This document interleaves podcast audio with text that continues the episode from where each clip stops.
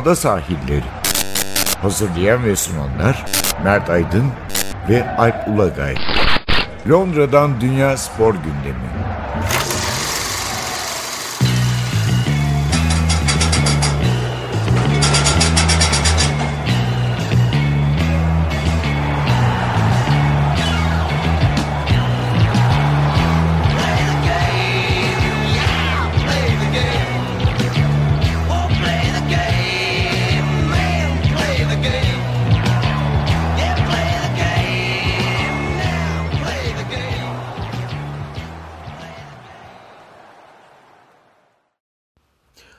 Londra'dan merhabalar. Ben Alp Ulagay. Ben Mert Aydın.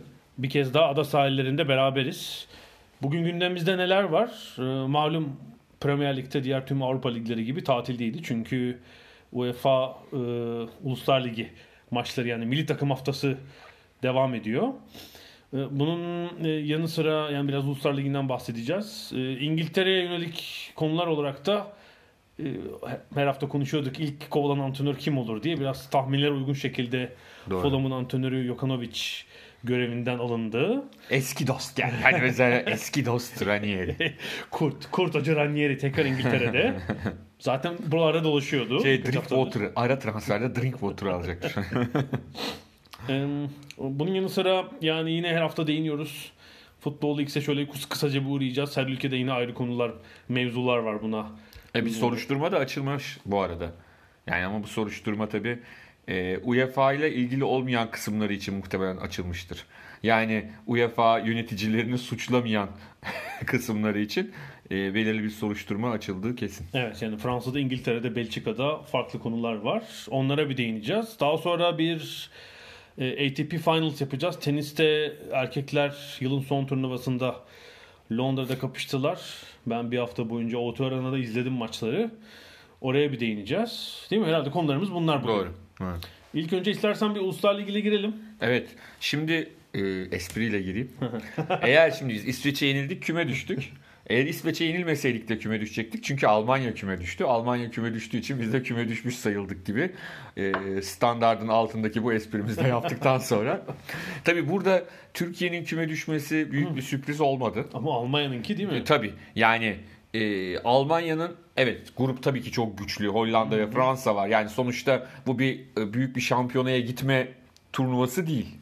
Ve zaten A grubunda hiçbir grup çok basit takımlardan oluşmuyor. Diğer taraftan Dünya Kupası finalisti Hırvatistan da küme düştü mesela. E, aynı şekilde evet. Yani tabii bu, bu birinci grup biraz fazla hani tarihsel olarak çok Evet. bir grup. Burada- Burada, Hollanda iyi olmadığı için biraz Evet. küçümsendi sanki. Küçümsendi ama e, Hollanda e, acayip yani Fransa maçının ben bir kısmını izledim. Hollanda Fransa maçının hı hı. e, cuma günü oynanan hakikaten Koeman'ın e, ciddi anlamda bir hava getirdiği kesin. Yani taraftara da getirmiş, seyirciye de getirmiş. Yeniden ya biz Hollanda'yız kardeşim. Hani hala dünyanın en iyi altyapılarından biri bizde. Hala bizim çok yetenekli oyuncularımız var. Bu, bundan bir sıyrılmamız lazımı. Bence Koeman iyi yapmış. Çünkü Ya hani Koeman hem Fenerbahçe'yi hem Hollanda'yı mı çalıştırıyor? kardeşi bu. Biliyorsun o da yanlış anlaşıldı. Aslında Ronald Koeman küçük olan. evet. Yani şu anda Hollanda'yı çalışan. Yani daha ünlü olan Koeman, küçük olan Koeman. Irvin Fenerbahçe'nin başındaki büyük olan Koeman. Ee, yani Hollanda milli takımındaki o genç, yeni gelen gençlerin de yavaş yavaş o takımı e, üstlere doğru taşıyacağını düşünüyorum. Ama burada Almanya'nın tabii küme düşmesi şundan da çok acayip. Hani Almanlar en kötü dönemlerinde bile hani biz hani biliyoruz ya şu turnuvada çok kötüydüler falan diye. Hani biz son Dünya Kupası'nı hariç tut hani kötü dediğimiz turnuvada bile çeyrek finalde elenmiş oluyorlardı. Yani Ha, ya en Almanya'nın kötü. en büyük krizi ne zaman? 98-2004 arasıydı herhalde. Ki o krizde bile yani 2002'de final Tabii oynadılar. Avrupa şampiyonlarında bir kötü sonuç Evet. almışlardı. İşte bir son Dünya Kupası kötüydü. Ee, ve de üstüne hani tamam elenmiş olarak ve küme düşmüş olarak çıktıkları son e, Hollanda maçında daha iyi oynadılar. Ve son 5 dakikaya 2-0 önde girip maçı 2-2 bitirdiler. Bu senaryo genelde Almanya'nın çok iyi futbol oynamadığı dönemlerde tersine işlerdi. Rakip 2-0 öne geçerdi. Farkı kaçırırdı. Son 5 dakikada kimse ne olduğunu anlamadan maç 2-2 biterdi. Yani bir sürü Dünya Kupası'nda e, karşı takımları tutan birilerinin canını yakmadı mı Almanya? Yani Cezayir'inden Fransa'sına kadar Falan. yıllarca böyle oldu. Yani o yüzden de e, e, çok şaşkınlık verici. Yani hani turnuva takımı diye bir geyik vardır. Yıllardır ağızlarda pelesenk olmuş. Turnuva takımı olmaktan mı çıkıyor Almanya diye bir e, soru işareti. Yani dünya şampiyonluğu e, zirvede artık tamamen zirvede Alman futbolu ve burada hep kalacak değil.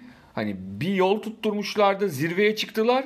Şimdi serbest düşüşe başladılar gibi bir durum oldu. Burada bence şunu da unutmamak gerekiyor. Bu başarılı olan üst üste çok başarılı turnuvalar geçiren çünkü Almanya Dünya Kupası'nı kazanmadan önceki 3-4 turnuvada da performans olarak kötü değildi. Çok iyi. Yok, final, çok yarı final. yani çok özel bir İspanya'nın falan olması onları biraz e, sıkıntıya sokmuştu. kez İspanya'ya eğlendiler Tabii. zaten. O yüzden e, sanki klasik çok başarılı milli takımlarda yaşanan bir şey vardır. Teknik direktörler ki burada da hep Löw var. Yani 2006'da şey görünüyor ama e, Klinsmann görünüyor ama düşünsen 2004'ten beri bu takımın aslında patronu e, en azından bir dönem 2 yıl kadarında ikinci patronu geri kalan 12 yıldır da patronu yani 14 yıldır bu takımı oluşturan adam Löw. Yani 3 Dünya Kupası, 3 Avrupa Şampiyonası. Şimdi var, evet. Dünya Kupası olan oyun kazanan oyunculara karşı da bir e, açıkçası hani kıyamıyor galiba bazı konularda da. Yani onlarla çok e, o kuşak değişimi çok kolay bir iş değildir. Hepimiz Evet, çok iyi biliriz. Onu yapmakta zorlanıyor. Halbuki Almanya'da alttan gelen o kadar acayip iyi oyuncu var ki çünkü hani Alman liginde Alman liginde çok Üretim iyi bir sıkıntısı yok yani, yok. değil mi? Hem oyuncu üretimi yok hem teknik direktör üretimi konusunda bir sıkıntı yok. Evet. Ee, Yani şeyde de çünkü Almanya 20 yıl öncekinden farklı yani göçmen çocuklarını da sisteme dahil ettiler. Doğru. Böyle bir sıkıntı da yok yani Afrikalı ya da Türk olsun göçmen çocukları da Evet. Alman bir takımda oynuyorlar. Evet, ilginç ama yani bunu söylemek lazım. Ee, buradan Fatih Demireli'ye gönderelim. Hani o anlatsın artık bundan sonrasını bize. Yani ama aslında Dünya Kupası'ndan sonra şimdi Hollanda karşısına çıkan kadroya bakıyorum. Epey de değişmiş bir kadro var. Yani Neuer, Hummels ve Kroos dışında değil mi? Ee, genelde farklı oyuncular yani. Dört işte Werner de vardı Dünya Kupası. Yani Werner'den de bir türlü şey yapamadılar. O bence Werner'in Almanya'nın 9 numara problemi var. Bir o ayrı. Evet. Yani Orta o, sahada bolluk var. Or- orada sıkıntı var. Sıkıntı var. var. Tabii diğer taraftan da e, biz tabii burada olduğumuz için İngiltere'de olduğumuz için İngilizlerin başarısı. Yani İspanya ve Hırvatistanlı bir grubu birinci bitirmek. Yani o grupta ikinci olsaydı İngiltere kimsenin yine morali bozulmazdı burada. Üçüncü de olsa normal diyeceklerdi bence. Çünkü İspanya diyeceklerdi. Dünya Ama yani Hırvatistan. hem İspanya'yı hem Hırvatistan'ı e, geride bırakmak aslında e, ki artık yavaş yavaş Sancho'nun da takıma girişiyle birlikte o hani altyapı milli takımlarındaki başarılı olan oyuncular da hafiften hafiften bu kadronun içine Ya dahil olmaya şey- başlıyorlar. Şeyi düşünelim. Eylül ayında oynanan ilk iki maçı İspanya İngiltere'yi yendi. evet. E, Wembley'de 2-1. Sonra Hırvatlara 6 attı ve grup belli gibiydi yani. Doğru. Hırvatistan herhalde 4'te 4 yapıp işi bitirecek Doğru diyordu. doğru ama İngilizler Birden- o İspanya maçı inanılmaz. İşi tabii. değiştirdi tamamen. Oradaki İspanya maçı. deplasmanı e, o galibiyet ama sonuçta İngiltere doğru yolda ilerliyor. E, giderdi gidemezdi birinci olurdu olamazdı ayrı mesele. Futbol her zaman en iyi oynadığında sonuç aldığın bir spor değil.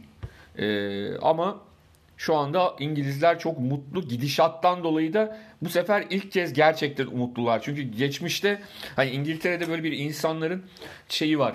Hani Türkiye'ye çok yabancı bir duygu bu. Hani bizde her şey iyiyken bile bir o kötümser bir Acaba şey ne olacak? falan diye düşünürüz ya.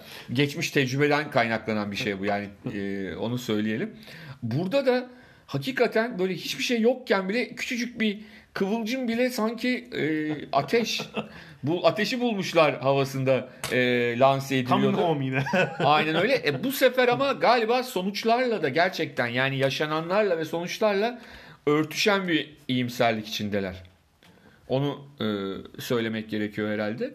Ve İngiltere için dediğim gibi e, hani şu anda atanıyla tutanıyla orta sahasıyla kanatlarıyla giderek daha iyi olan bir takım var. Yani o orta sahayı biraz daha kuvvetlendirebildikleri andan itibaren o zaman şu anda değil ama o zamandan itibaren belki işte kupa kazanabilir, işte şunu yapabilir, bunu yapabilir. Daha rahatlık bir şekilde söyleyebileceğiz. Şöyle İspanya'nın vatandaş yapabilecekleri falan bir orta. Silva mesela falan. Yıllardır İngiltere'de oynuyor. Vatandaş yapalım. Oynasın böyle bir şey olabilir. Bir de çıktıkları grup da bence şimdi mesela İzlandalı gruptan çıksan yine sevinirsin ama Abi orada da o, o da efsane. Yani 2-0'dan 5 bir iki fark yapması lazımdı. Yani hani yenmesi 2-0'dan 3-2 yapması bile bir işe yaramıyordu İsviçre'nin.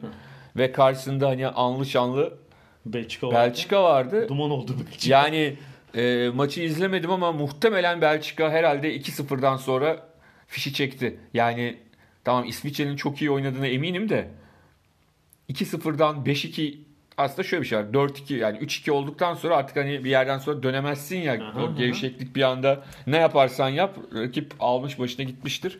İsviçre e, önemli bir e, iş yapmış oldu. Ben İzlanda'nın hani sıfır olmasa bile bu grupta son sırayı alacağını düşünüyordum. Çünkü yani e, yapabilecekleri sınırlı bir takım.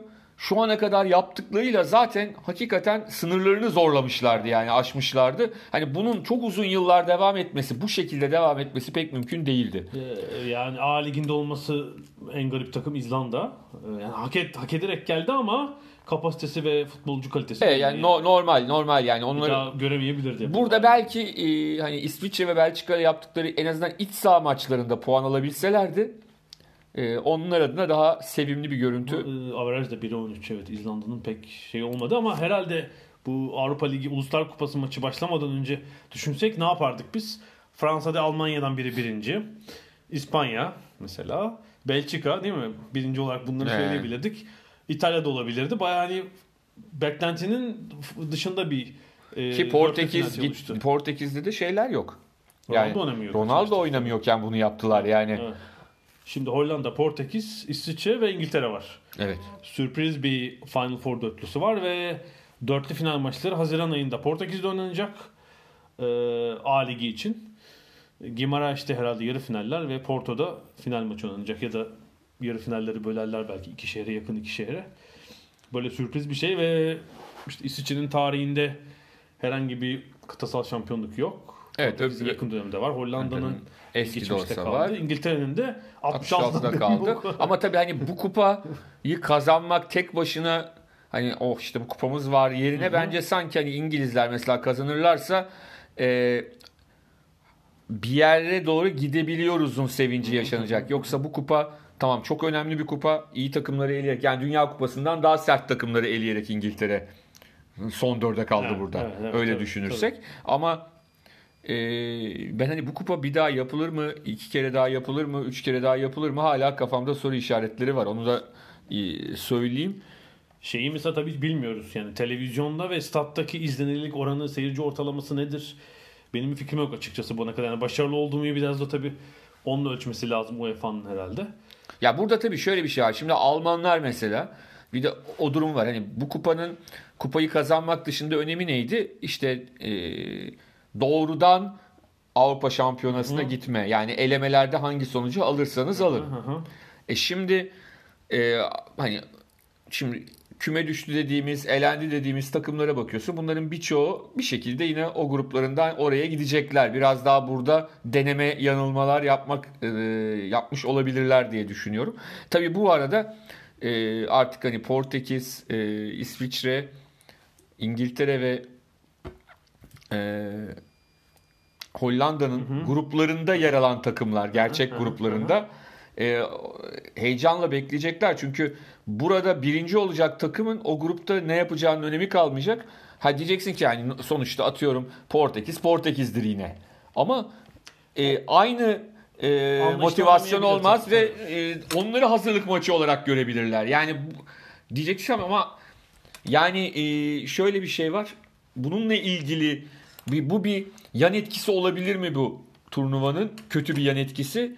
Bu bence O yani son maçınızda mesela galibiyete ihtiyacınız var. İddiası olmayan Portekiz'i ağırlıyorsunuz. tabii. Ya şimdi Andorra iddiası olmayan Andorra'yı ağırlamak başka bir şey de. başka. Ama Andorra'yı ne, ne zaman iddiası olduğunu ağırlasanız an- an- fark etmeyecek. Ya işte yani iddiası olmayan e, Şimdi yani gerçekten oynayabilecek Ronaldo'yu mesela diyecek ki Ronaldo'yu ben almıyorum. Son iki maçta kadroya tekrar elemelerde. Bu arada hatırlatalım sadece A Ligi'nde değil diğer 3 kategorideki Final Four'larda şampiyon olan takım da. Evet. Avrupa zaten esas e, kıyameti koparacak olan o olacak birazcık. Yani D liginin Final Four'unu oynayacak 4 takımdan e, biri de doğrudan Avrupa Şampiyonası'na Doğru. katılacak ki işte orada mesela kim var şu anda birin Gürcistan mesela bir grup birincisi. Ee, öbür grup birincisine bakıyorum. Kim var?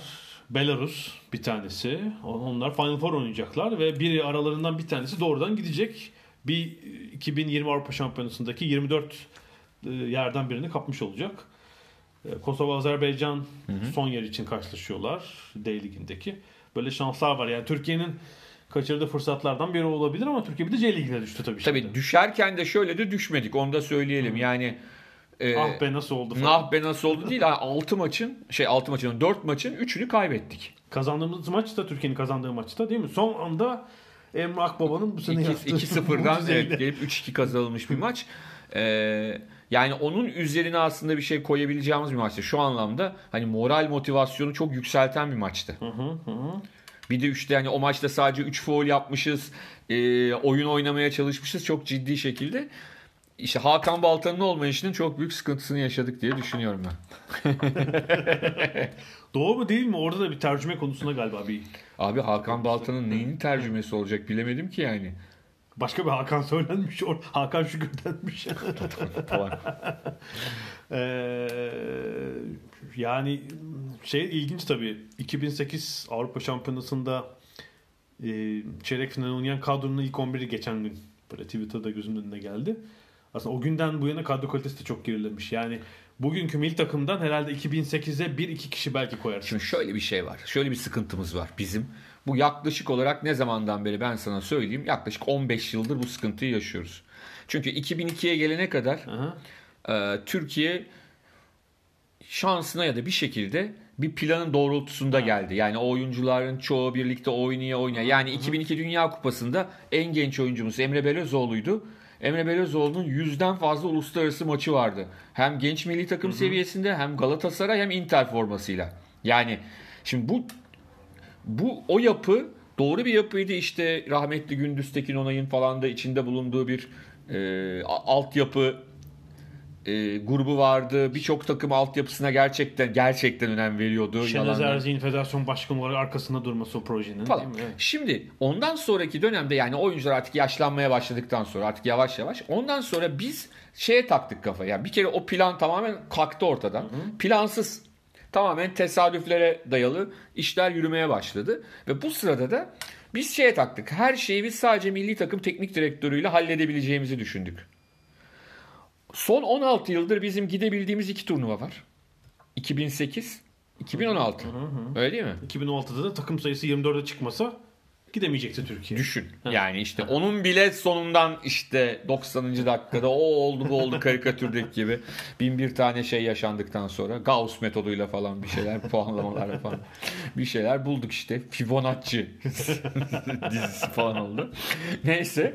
Ee, onun ardından yani bu, bu dönemde 2008 ve 2016'daki iki tane hadi bunları şoklama diyelim. Hoca şoklamasıyla. Yani oraya bir hoca getirdin. O toparladı bir şey yaptı. İşte 2008 biraz daha iyiydi. Çünkü 2008 takımında o sırada Avrupa'da çok popüler olan e, oynayan Nihat Kahveci vardı. İşte Tuncay Şanlı vardı. Avrupa liglerinde oynadı. Fenerbahçe o yıl Şampiyonlar Ligi çeyrek finali oynamıştı. Galatasaray lig şampiyonu olmuştu. Beşiktaş'ta çok kaliteli oyuncular. Diğer Anadolu kulüpleri falan şey vardı. Ee, Malzeme hala fena Malzeme değil. hala fena değildi. Şimdi daha sonraki yıllarda şöyle bir şey oldu.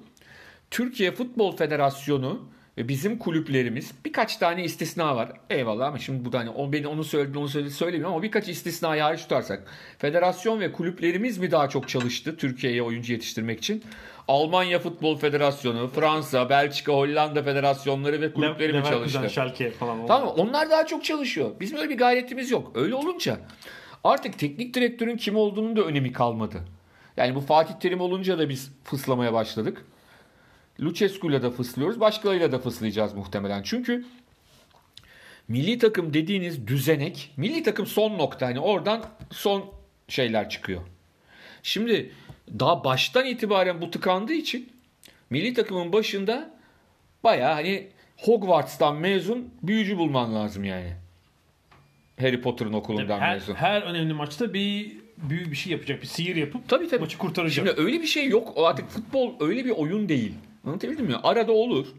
Olur ama her zaman yapamazsın. Yani baştan bütün sistemi doğru hale getirmen lazım. O doğru hale getirmediğin andan itibaren artık sihirli dediğin adamları getirdiğinde de bir şey olamaz hale geliyor. Bir sıkıntı yaşıyorsun. Bizim problemimiz orada. Hala şimdi işte Lucescu gitsin gitsin bence de ben kalmasından yana değilim. Ama artık yerine kimin geleceğinin de bence önemi yok.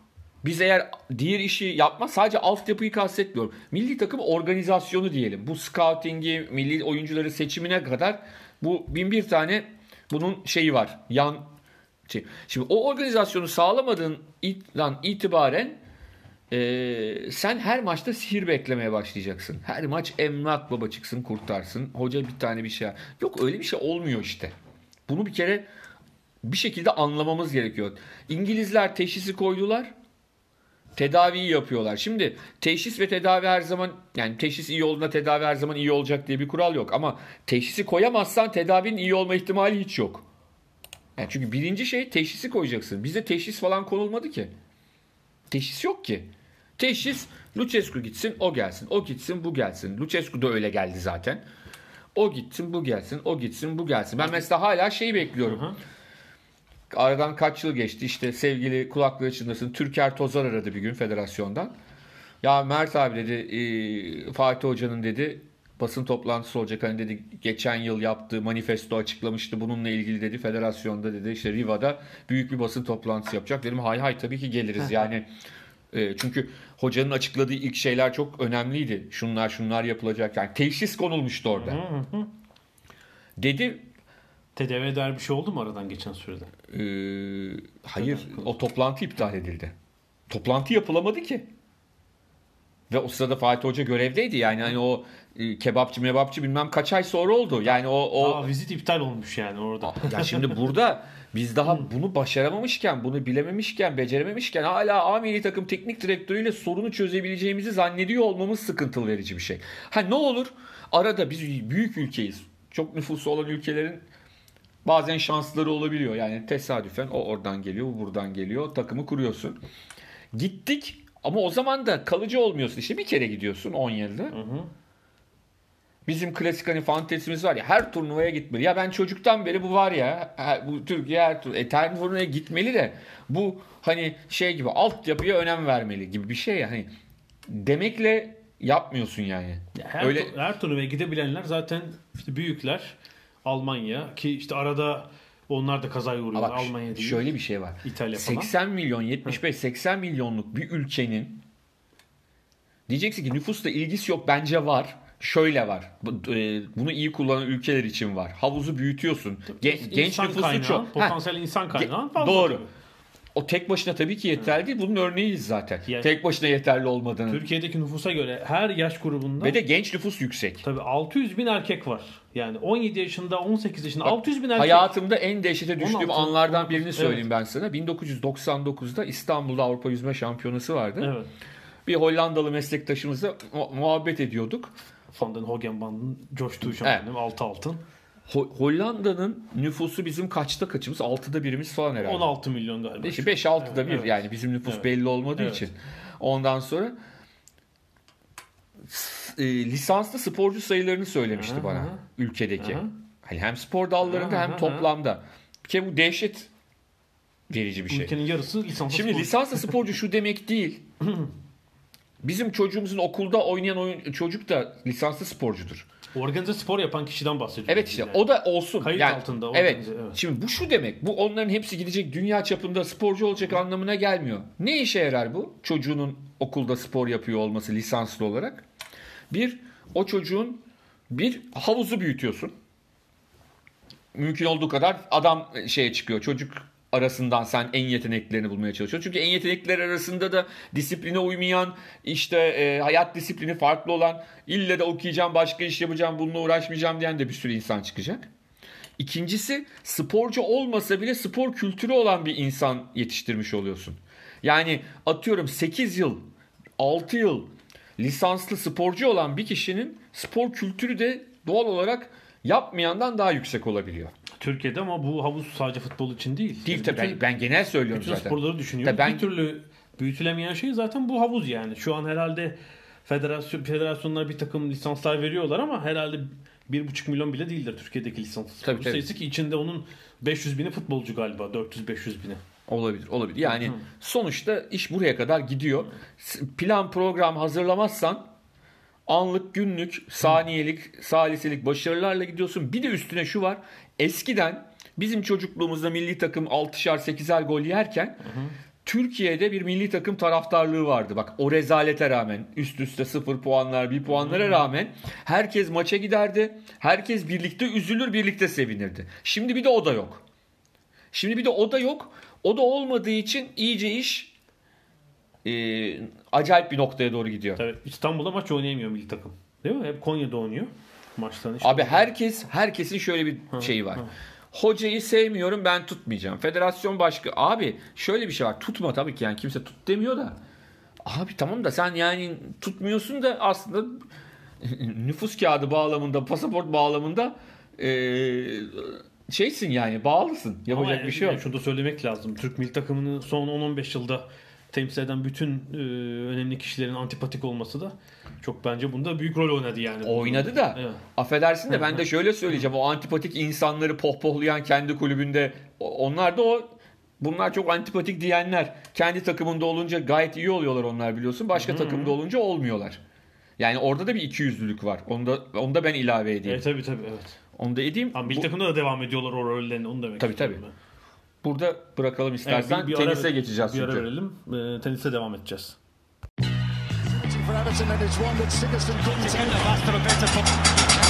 Ada sahilleri. Londra'dan Dünya Spor Gündemi.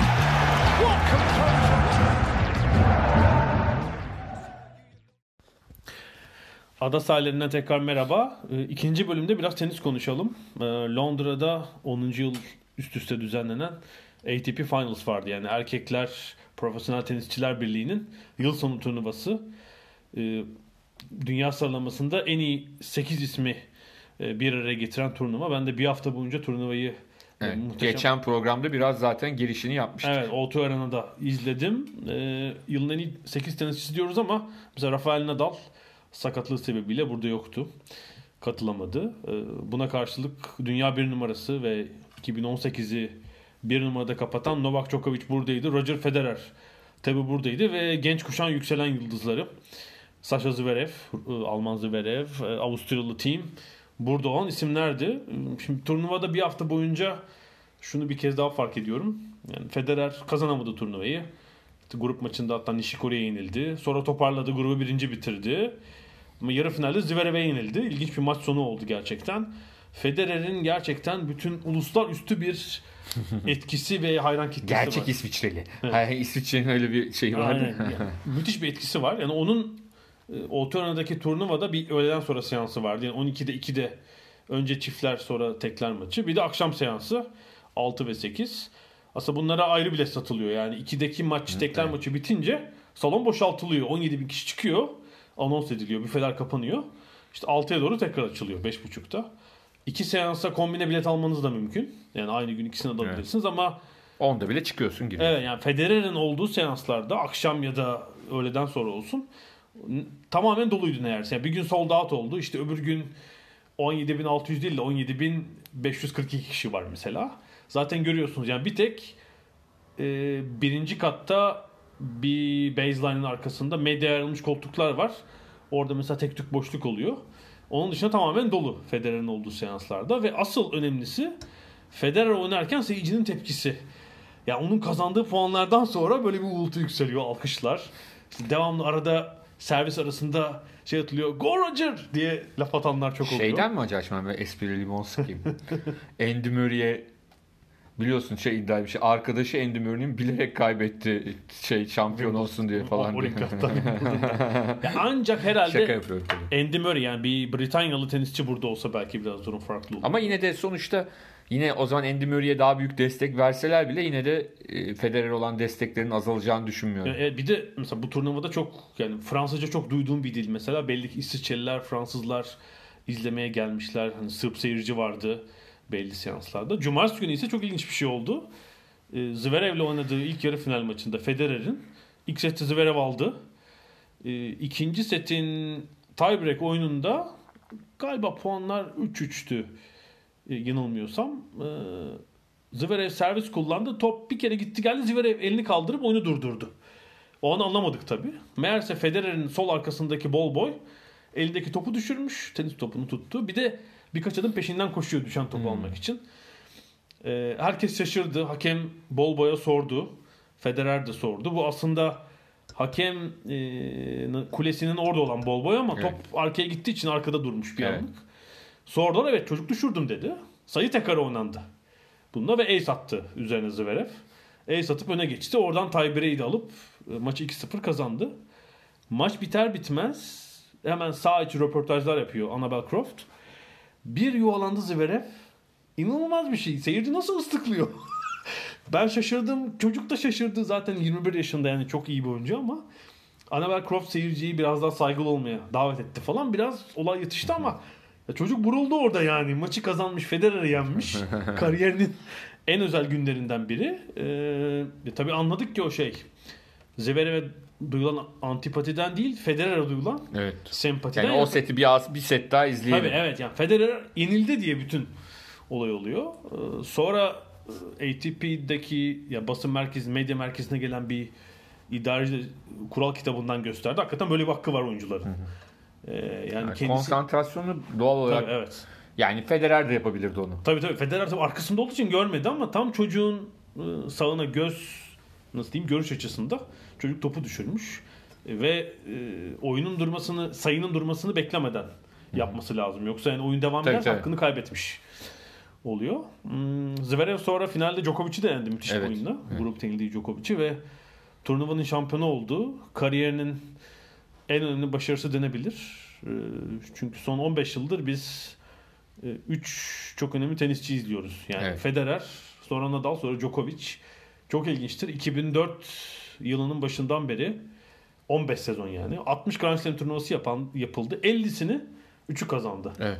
60'ta 50 ve tenis gibi belki önceki kuşaklarda e, hani yaş ort yani kariyer ortalamasının daha az olduğu bir durumda bunun 10 yıl 15 yıl hakimiyetlerini sürdürmeyi başardı bu isim. Tabii tabii. Yani işte bakıyorsun Borg çok genç bırakıyor. McEnroe 30 küsüre kadar var ama e, son Grand Slam şampiyonu 27-28 yaşında oluyor. Yok 25 galiba. 25 mi? 25 Ha, öyle. Yani hani Evet. oluyor onu bir daha da Grand Slam kazanamıyor gibi öyle çok şeyleri var. Ve şeyi uzattılar. Federer 37. e, Nadal 32. e, Djokovic 31. Burada olmayan sakat rakiplerinden işte Wawrinka 32, e, Murray 31. Onlar da 30'larında. Yani burada Çiliç vardı mesela. İlk defa oynayan işte Anderson falan 32 31 yaşındalar. Onlar da hani şey şeyi çok iyi hatırlarsın. Altyapı yeti. Ee, 80'lerde 80 ile 90 arasında e, ergen yaşta Grand Slam kazanan oyuncuları ben bir hatırlıyorum. Wilander, evet. e, Becker, Becker. Wimbledon'ı kazandı 17 yaşında. Chang, Sampras, e, Edberg. Ya bu 5 oyuncu 20 yaşına varmadan Grand Slam kazanmışlardı. Kadınlarda daha da çok. Kadınları saymıyorum bile. İşte düşün Tabii yani. 15'te 16'da kazanıyorlardı. Seles. Selesler, Sanchez'ler falan. Şimdi yani şöyle 17 18 yaşındaki bir çocuğa şey denir yani. Al emziği. Sen biraz büyü de gel falan. O yüzden yani 25'e şey deniyor genç işte. Zverev e, şöyle yani bu turnuvada izleyince bir kez daha gördüm. Müthiş bir fizik var. 1.98. E, inanılmaz servis atıyor. Mesela final maçında ortalama servis hızı 218 kilometreydi ortalama. Yani 225'ler 226'lar oldu. Yani mil olarak yazıyor az arada hesaplıyorum. Ee, yani mesela şeyin ortalama servis hızı 100 185'ti ancak Djokovic'in. Fizik olarak her şeyi var. Karizma var, sempatik. Kupa töreninde çok esprili bir konuşma yaptı. Herkesi güldürdü yani o buzları eritti. Almanlık, Rusluk her şey var. Ee, evet, e, ailesi Alman. Yani anladığım kadarıyla mesela annesi babası Almanca konuşuyorlar, İngilizce konuşmuyorlar. Çünkü şey dedi kupa töreninde. Babam söylediklerimi anlamıyor şu anda dedim. Önemli değil dedi. Zaten Almanca, İngilizce, Rusça biliyor. Monaco'da yaşıyor. Klasik. Ya, ya şampiyon olmak için, geleceğin şampiyon olmak için aslında bütün malzeme var. Abileri izin verirse Zverev'de. Evet, yani şimdi burada önemli iki şey var. Bir, tenis sezonu hep eleştirilen şey şu çok uzun. evet. 46 hafta. Yani başka herhalde hiçbir spor dalında yoktur. Ee, ocağın ilk haftası başlıyorlar. Bitirdik Kasım'ın 3. haftası. Yani 6 hafta bir boşluk var. 6 hafta dinleneceksiniz. Yeni sezon için yükleme yapacaksınız. Ve hazır olacaksınız. İşte 1 Oca 2 Ocağı, 3 Ocağı. İşte ocağın sonunda da zaten şey var. Ocağın, Avustralya açık. e, yani ocağın kaçıncı hafta? Üçüncü Ortasında ha işte başlıyor, e, Avustralya açık evet. başlıyor E, ondan yani. önce işte ocağın ilk haftası başka turnuva Tabii tabii yani işte hani hemen Grand Slam da var bir Evet, tane tabii, üstüne. evet. Yani hazır olmazsanız ilk turnuva gitti demektir. Evet evet. İlk Grand Slam. Bir fizik olarak müthiş bir devamlılık lazım. İkincisi de, de bir zihinsel dayanıklılık. Yani O zaten bence Yani- öbür üçlüsü üçlünün olağanüstü yetenekleri, olağanüstü bir hazırlık süreçleri var her zaman ama bence zihinsel anlamda değil mi? Müthiş. Bir- asıl fark orada bence. Yani tekrar söylüyorum yetenek farkları tabii ki çok önemli aha. ama yeterli değil. Sadece o, o yetenek farkıyla o farkı e, bunca yıl bu devamlılığı sağlayamazsın. mümkün değil. Yani her sezonu aynı şekilde konsantre olmak, sezon içindeki inişler, çıkışlar ve hatırlayalım zaman zaman işte Federer 2008'de mononükleoza yakalandı. Evet. İşte Nadal'ın sakatlıkları, Djokovic'in daha bir sene önce işte bir sene değil yani. Dirsek ameliyatı oldu. Tekrar gelip 22'den bir numaraya çıktı. Gerçekten e, bireysel bir sporda çok kolay elde edilebilecek noktalar değil. 2019 bir geçiş yılı olur mu? Ben biraz medya merkezinde gazetecilerle de konuştum. Tabii finalden önce konuştum. Yani genel eğilim şuydu. Yani Djokovic böyle oynarsa e, 2019 sonunda da bir numara olur. Pek yani Evet. o bir numarayı ondan almak mümkün olmaz. Ama işte soru işaretleri var yani Nadal nasıl O daha geri- genç zaten. Evet Nadal nasıl geri dönecek? Ya Federer için şu tabii o turnuva seçecek Federer. Nadal da seçiyor artık ya. Nadal da yani E şöyle yapıyor işte. Federer kadar olmasa da Ha, e şöyle diyor Amerika açıktan sonra bir sakatlandım falan deyip son iki ayı oynamıyor mesela. Çok fiziksel bir oyun. Ee, yani Zverev yeni kuşaktan en önemli hani o aradan sıyrılabilir mi? Hani bir tane mesela bu sene bir tane kazanabilse onlar yavaş yavaş bıraktıkça o sayı, şeyi de e, sağlayabilir. Teknik olarak bir nokta. Zverev Grand Slam'lerde en iyi çeyrek final oynadı şu ana Evet. kadar. Ve savunacağı çok az Grand Slam puanı var 2019'da. Yani 8000 puanın 450'si. Evet. Yani bir final bile birden onu, yukarı uçurabilir. sıçratacak. Evet evet evet uçurabilir.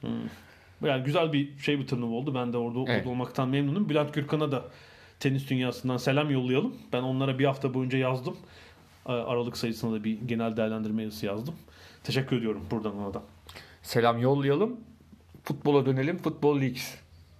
Evet. Devam etti. Futbol Leagues'te sızıntılar devam ediyor. Sızıntılar hatta tartışmalar da var. Almanya'da Der Spiegel, Fransa'da Mediapart yayınlıyor bir bağımsız haber web sitesi.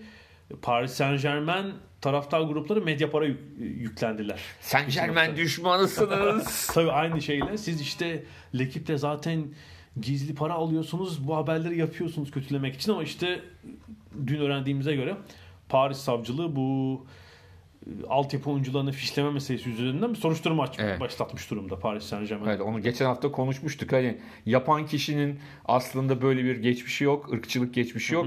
Belki kendine kolaylık olsun diye yaptığı bir şey ama resmi şeylerin üzerinde bunları gördüğün andan E, şey itibaren çıktı maalesef tabii, yani. e, ilk iddia şuydu. Paris bölgesi dışındaki oyuncu taramalarında yapıyorlar. Ortaya çıktı ki Paris'te de yapmışlar. Ya şeyi. muhtemelen kendince, kendine kolaylık sağlamak için bazı şeyleri ayırt edebilme adına yapılmış bir şey ama bunu da şunun için söylüyorum. Ben adamı tanımıyorum ama hani çevresinden anlatılan hiç de böyle e, ırkçı bir insan olmadığı e, şey olmadı ama işte daha hassas olmaları gerekiyor galiba.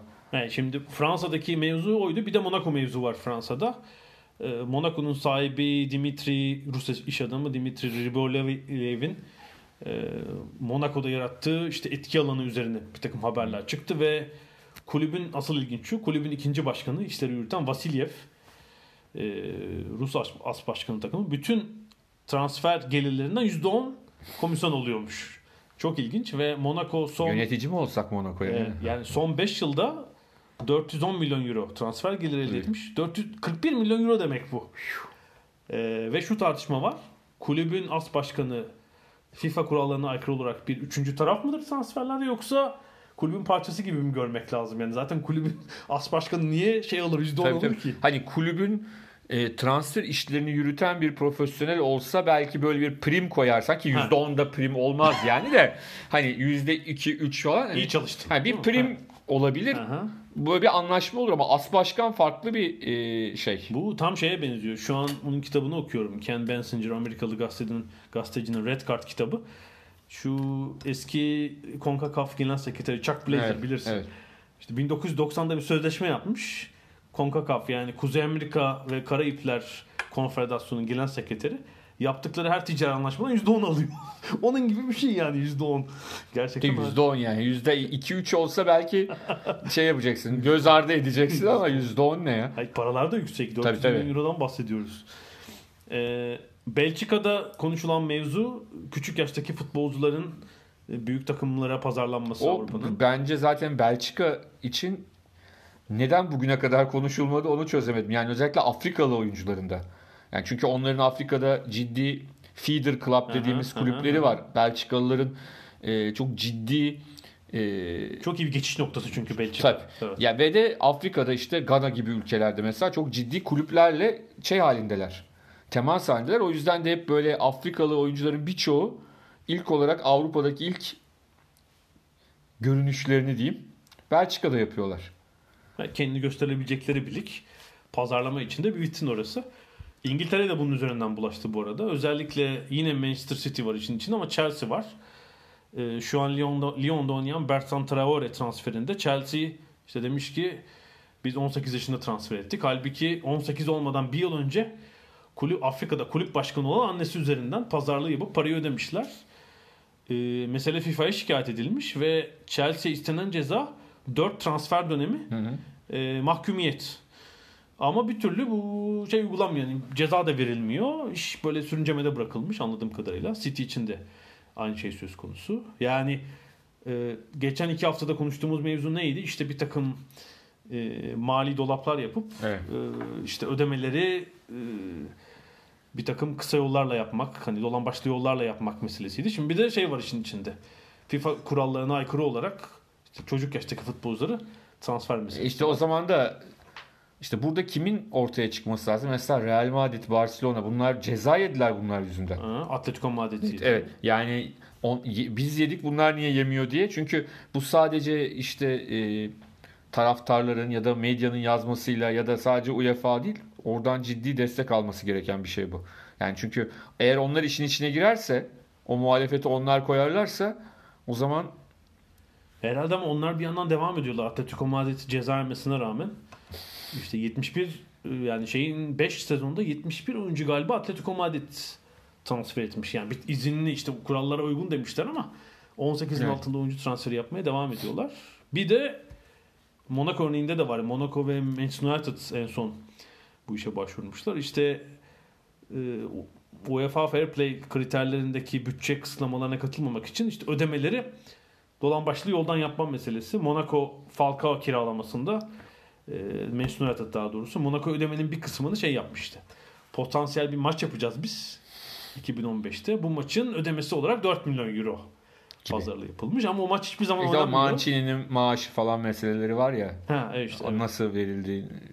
o- o Bir şey. ilginç örnek var. E Kante'nin Ha Kante. Şimdi futbolculuğu ve tutumuyla da örnek bir isim. Engolo Kante. Ee, Leicester'dan Chelsea'ye transferi zaten bir olağanüstü olay. Messi Kante beni tutmadı demiş. Ee, Şarkıya muhalefet etmiş. Evet. 32 milyon sterlinlik bir transfer var. 10 milyon sterlin komisyon ödenmiş. İki menajere. Yani inanılmaz bir rakam zaten. Yani kaç, kaç ediyor? %30. Değil mi? Harika iş. Arada bence kesin konuyla ilgisi yok ama Monaco yönetici de girmiştir işin içine. Ay bu kadar yüzdeler varken o... Beşte ben olayım. Mi? Alakam yok ama olsun falan. Sonra e, İngiltere'de birçok futbolcu ve kulüp ilişkisinde yapıldığı gibi Kante burada bir şirket kuruyor ve maaşının bir kısmını imaj hakkı olarak almak için O da mı Ankara Anlaşması'yla gelmiş? uzatmayacaklar yoksa. Ee, ama Chelsea demiş ki işte sen şirketi Jersey'de kur, vergi cenneti. Orada ödeyelim biz, vergiden kurtaralım. Kante şirketi kurmuş ama ödemeyi e, Britanya'da kurduğu şirket, yani İngiltere'de kurduğu şirket üzerinden istemiş. Bir buçuk yıl kulüple oyuncu arasında bir itişme oluyor bu yüzden. En son vergili olacak şekilde İngiltere'deki şirketine yapılıyor imaj hakkı ödemesi. Kante ısrarcı olmuş yani beni vergiyle e, kraliyet vergi memurlarıyla Baş başa muhatap bırak. etmeyin diye.